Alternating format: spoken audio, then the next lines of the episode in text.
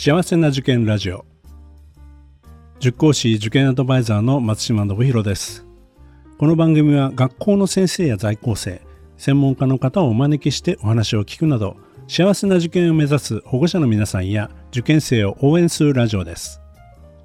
ポッドキャストとボイシーの通常の配信は水曜日と土曜日です。時々他の曜日でボイシーからも配信しています。それでは今日もよろしくお願いいたします。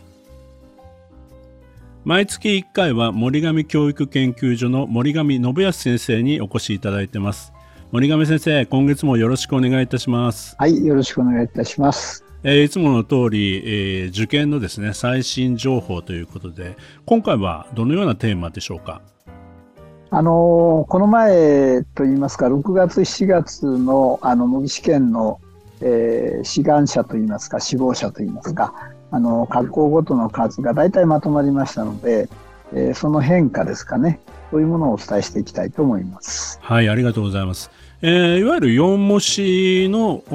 データを集計したものということですよね。そうなんですね。ただまあ首都圏模試さんの志望校選択が他の模試とちょっと違うもんですから、まあ、あのただ増えてるか減ってるかということでまあ、見てますのでこそ細かい制度ではございませんが、まあ、全体に志願者数が増えている学校大幅に増えている学校について今日はちょっと申し上げようかなと思います。はい、ありがとうございます。では早速お願いいたします。はい。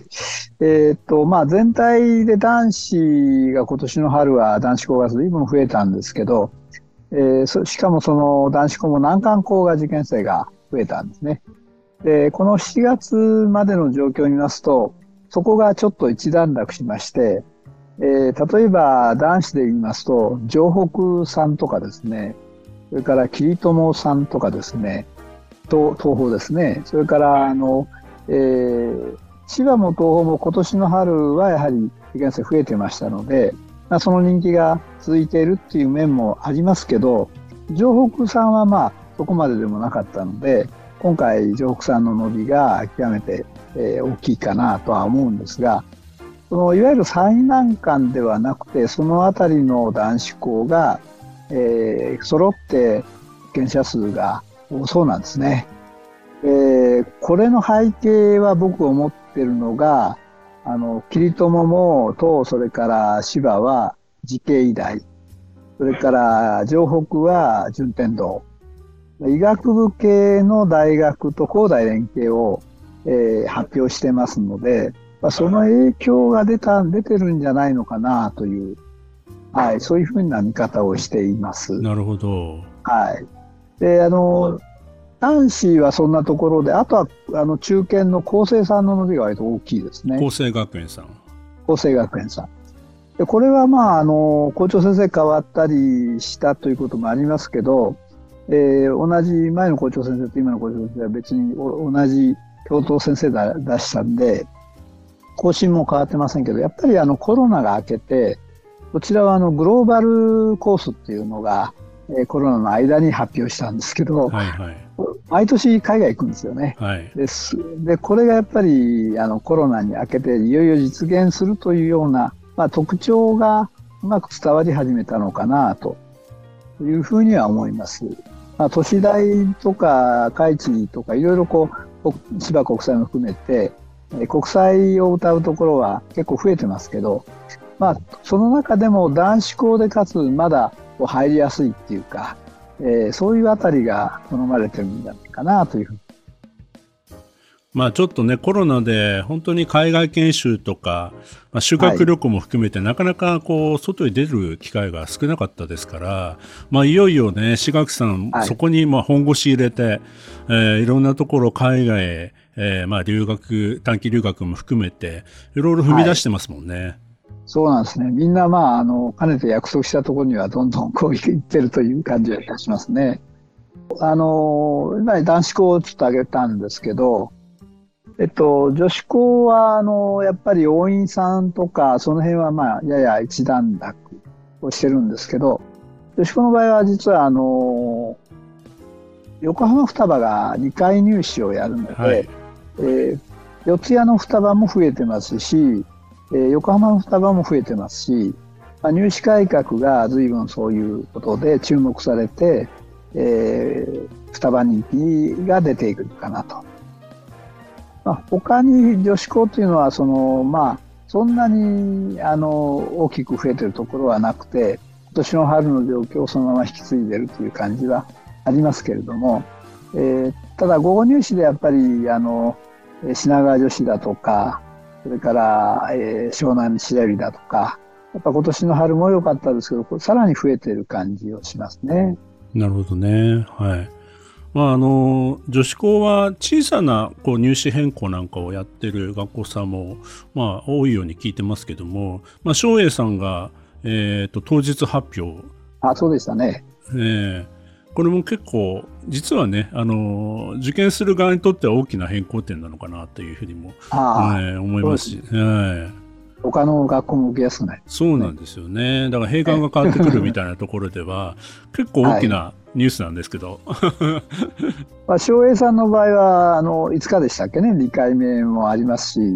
あの、やっぱり、なんといっても、進学実績非常にいい学校ですから、あの、まあ、ある意味、それに比べて、そんなに倍率は高くないし、いい狙い目の学校ですよね。まあ、あの小さな、ね、入手変更はねあのなかなかこうあの表には出てこないですけどもやっぱりそういうところも受験生は、はい、あのチェックしておく必要はありますよね。面接中止でいうとあの学習院女子さんが面接中止なんですけど、はいはい、これで増えてるのかそれとも学習院女子大学が閉鎖して、まあ、経営資源がみんなあの学習院女子中高に来るというかあそういうことが注目されてるのかいずれにしても、まあ、話題は話題として、えー、ありますね。はいまあ、教学校は特に今のところあのそれほど目立って増えてるっていうところは、まあ、なくて、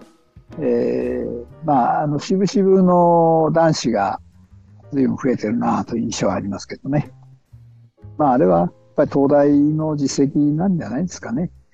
まあ、そういう面ですね、他はまあ地方ししあの埼玉、あるいはしあの千葉、それからこの辺りではまあ特にあの目立ってっていう感じは今のところ受けておりません。まあ、来年あの、海地所沢さんが開校になりますく海地所沢さんはやっぱりあの海地日本橋以外大変な人気ですし、海地の香港もあのそこそこの受験者数ですから。まあ、非常に注目されますよね。うん、そうですね。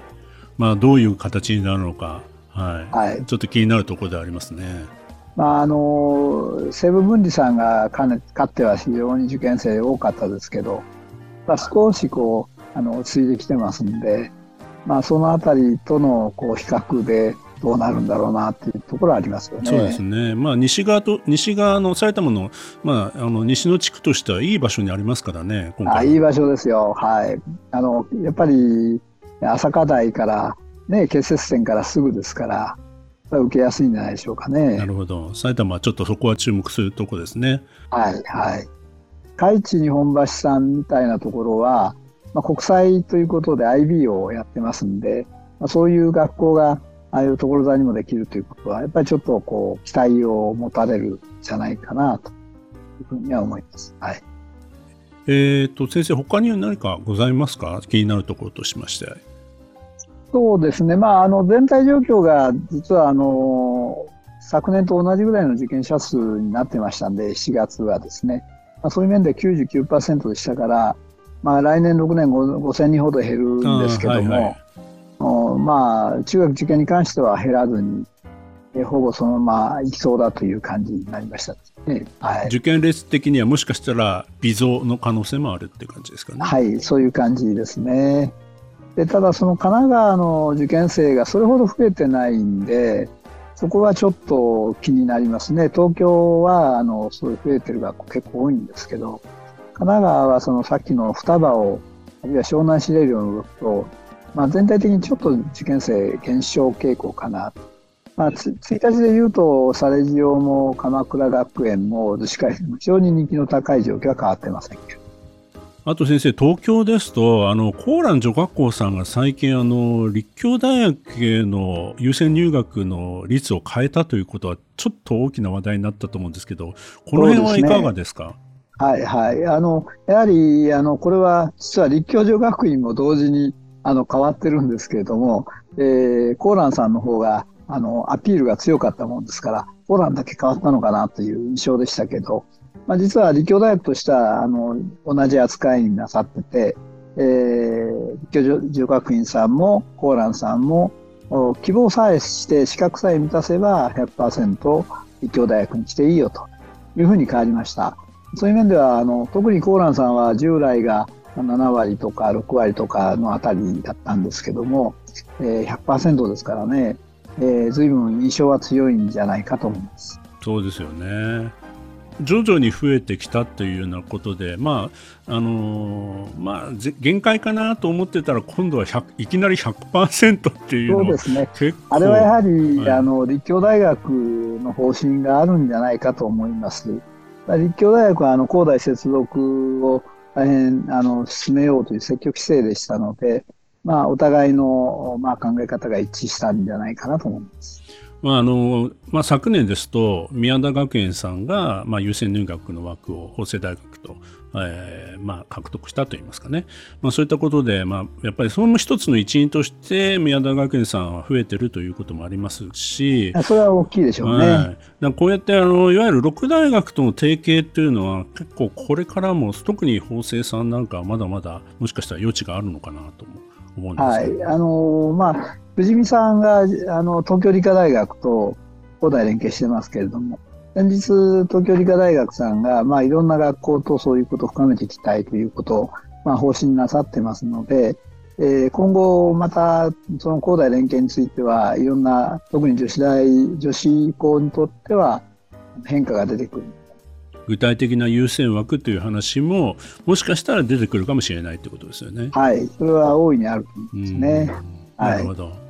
まあまあ、あの冒頭にありました医学部系の大学との連携なんかはあの以前ですと独協さんがねあの、まあ、系列の医学部との、はい、まあ、優先枠、まあ、作ったということで、まあ、あれでもやっぱり人気になりましたけどやっぱり大学との今後連携というのは中学入試に大きく影響を与えてくるということになりそうですね。応院と順天堂さんが高大連携しましたんで、あれはもうしなくても応院応院が一番あの入学者多いわけですから 隣同士でもありますし、まあ、そういう意味で、まあ、従来の関係をより強固にするといいますか、まあ、そういうようなことも出てくるんじゃないのかなと思いますね。まあ、受験する側、志望校を選ぶ側も、まあ、どういう学校と高大連携をしているのかというのも、まあ、こう学校を選ぶときの一つの参考資料に、えー、していくと、そういう時代になっていくんじゃないかなと思いますね。そうですね。だからそういう面では本当にあの日々ニュースが出てくるもんですから、あのー、あ今度はこことここが提携したみたいな、まだまだあるかもしれませんね。先生もその 情報を得るの大変ですね。いろいろ取材とか。まあ、あのおかげおかげさまであの大学の方からあのご案内があったりするもんですから、まあ、そういう面ではあのね、えー、大学もまあ必死なんだなという気がいたします。まあ、これからも先生、新しい情報をぜひよろしくお願いいたします。はい、わ、はい、かりました、はい、はい。今月もありがとうございました、はい。はい、ありがとうございました。この番組では保護者の方、受験生の皆さんからの相談や質問をお待ちしています。今日の話を聞いて良かったという方は、ぜひ登録、フォロー、いいねなどを押していただくととても励みになります。それでは次回も幸せな受験ラジオでお会いしましょう。